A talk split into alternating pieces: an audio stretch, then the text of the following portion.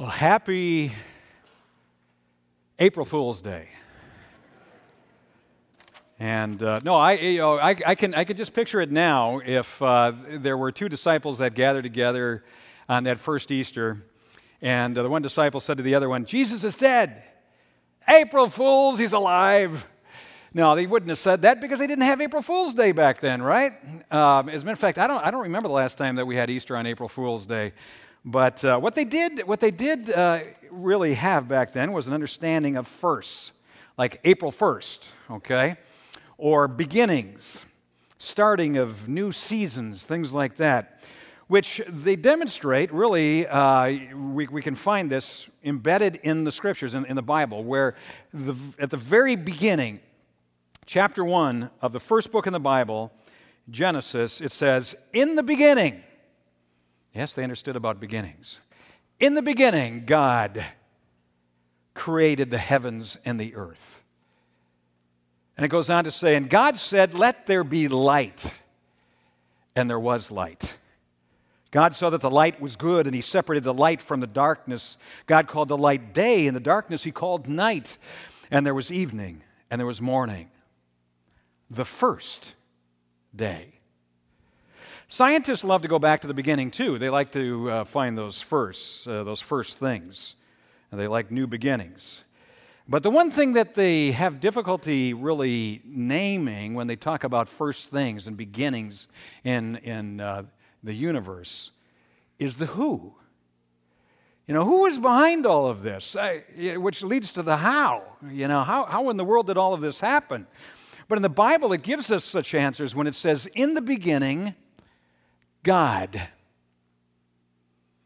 I, I remember sitting out on my deck at night in the mountains of Colorado where the you know there wasn't the ambient light and you could see the thousands of stars and I'd sit there looking up at the stars and what would come to mind for me would be Psalm 8 where Psalm 8 says this when I consider your heavens the work of your fingers the moon and the stars which you have set in place what is man that you are mindful of him?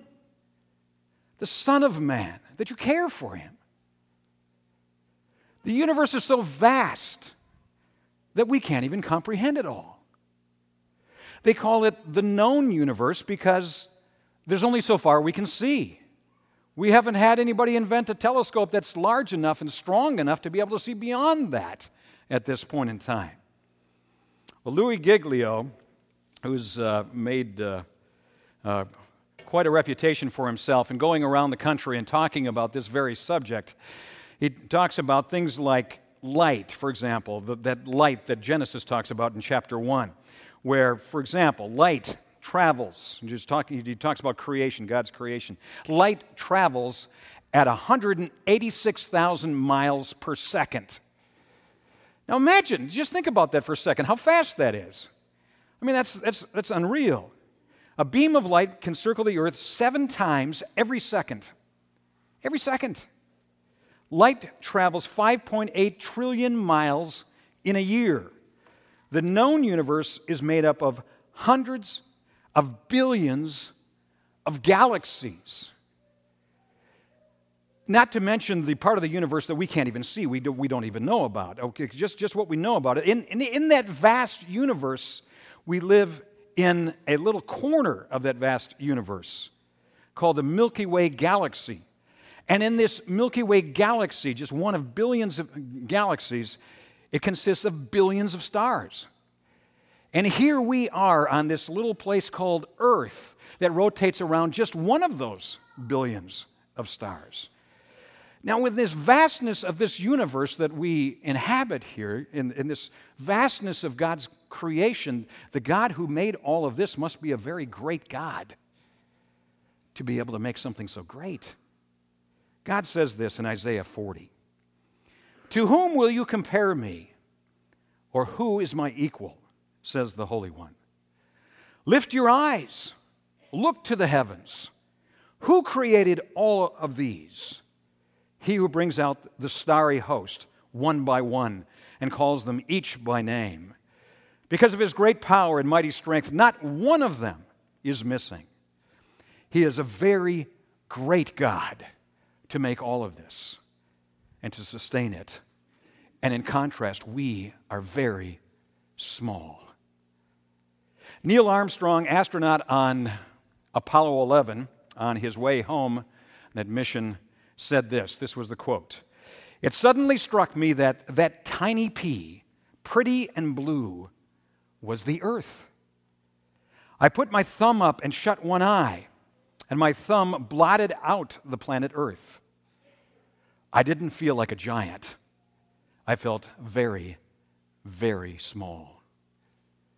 With the vastness of the universe, its creator must be very, very large. And with the smallness of the earth, you and I must be very, very small. And yet, so many people reverse that, making God very, very small, and you and me very, very large. But that's not reality, is it? God is bigger and greater than any one of us can possibly imagine. And this great God gets a kick out of beginnings. In the beginning. God gets such a kick out of beginnings that actually he likes to get a jump start on beginnings. He said this in Jeremiah chapter 1 Before I formed you in the womb, I knew you. And Psalm 139 For you created my inmost being, God. You knit me together in my mother's womb. I praise you because I am fearfully and wonderfully made. Your works are wonderful. I know that full well. He's not just the God who created the universe in all its vastness, He is the God who created you. He doesn't just call the stars by name, He calls you by name. He's the one who created you with amazing detail skin that regenerates itself, cells that heal themselves, a smile that speaks volumes without saying a word, an eye that can detect beauty, a soul that can feel love and pain and hope and despair, relationships that provide meaning. Is anything too wonderful for the Lord, especially for a God who delights in firsts, in beginnings. Yet many wondered at the birth of Jesus how this could possibly be. After all, this was a first. How could God be with us in a baby in Bethlehem? But that baby grew up. He grew up to be a man, a man who taught with authority as such as no one had ever heard before, one who was able to do things that no one was supposed to be able to do. He was one who was able to do things that really only the creator of the universe could do. Things like healing the man born blind, calming the wind and the waves of the sea, giving even sinful men and women new life and purpose and direction and new beginnings. Jesus is one who delights in new beginnings, just like his Father. But on one Friday, it seemed as though it was the end of it all, not a new beginning.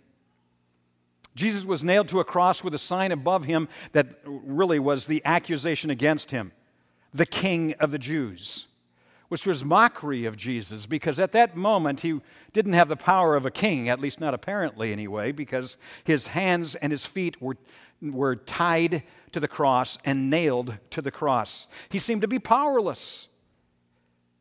And in that place, fixed by nails and ropes, the Roman soldiers gambled for his clothing. The thief hanging next to him mocked him, and the people spat at him and called him an impostor. Nothing. But for there to be new beginnings, there need there sometimes really needs to be endings for new life, there needs to be death. Friday ended with the sun vanishing by midday, the light which God created going out as the life of the world, the light of the world and His life drained away. Creation itself rebelled at the act playing out on that hillside outside of Jerusalem as an earthquake ripped at the earth and the temple itself was shook so hard that the, the curtain that was supposed to separate, keep people at a safe distance from God, was torn in two. Creation cried out. And then the pronouncement of death came from those who were experts at death, the Romans. They had thrust a spear up into the side of Jesus, landing it all the way through his heart, pulling it out. And they announced that he and the other two who were hanging there with him were dead. Two secret followers of Jesus came. They got the permission from Pilate to bury him and brought him his body and lay it in a tomb. Now, Jesus' enemies were rejoicing at this because they wanted their Jesus problem to be behind them. They wanted things as they were back before Jesus. Before Jesus, they were able to convince themselves and others that they were big. And in contrast, that God was very, very small. But when Jesus came along, he reversed that order, and God became very, very large again, very, very close. But they wanted this behind them, so they devised a plan. They rolled a massive stone over the entrance to the tomb that would take an army to move. And they placed soldiers outside the tomb to guard it. But why guard a tomb? I mean, it's not exactly like the dead are going to get up and walk out of there, is it? Or is it? Saturday came and went without incident. But then came Sunday at first light on the first day of the week. And we know how much this God likes first. Mary went to the tomb with the other women to anoint the body of Jesus, but they had forgotten about the stone and the soldiers and everything else. They were just beside themselves with grief. But when they got there, the stone was rolled back, the guard's a non factor, and a great God was beginning something new. An angel, a messenger of God, came and he spoke to Mary, and he said, Why do you look for the living among the dead? Now, Mary's response isn't recorded this way in Scripture, but, but I wonder if maybe she thought this at the very least in that moment and, and, and thought, I'm not looking for the living among the dead, I'm looking for the dead among the dead. Why would somebody look for the living among the dead unless?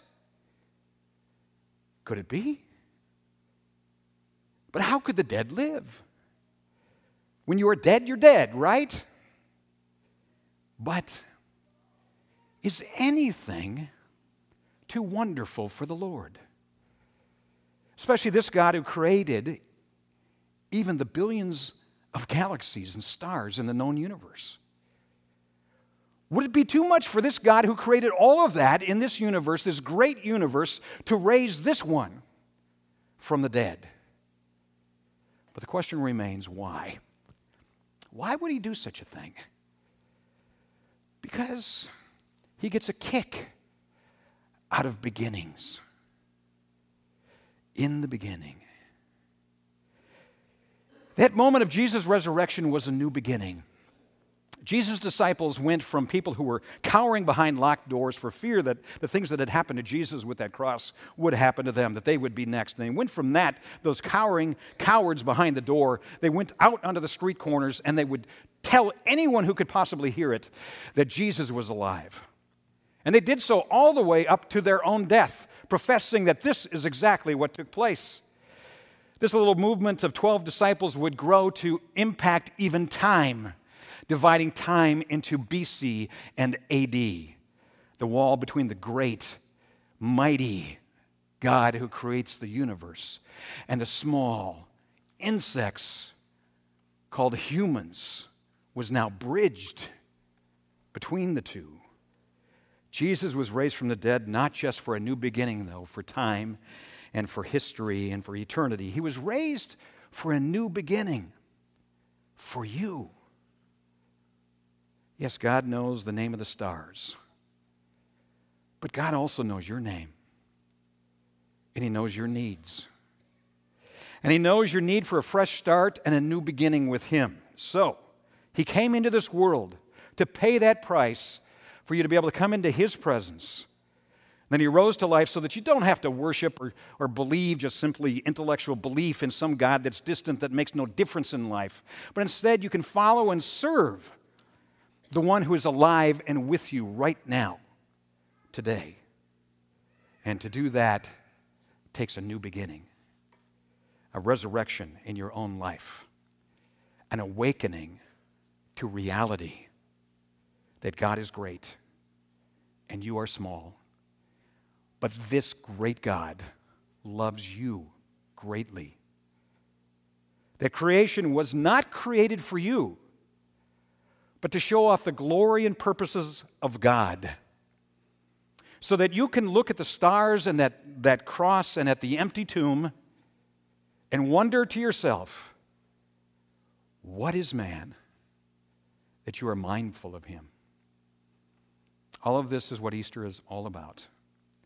It's about beginnings, especially a new beginning for you, because he really is risen. He is risen indeed.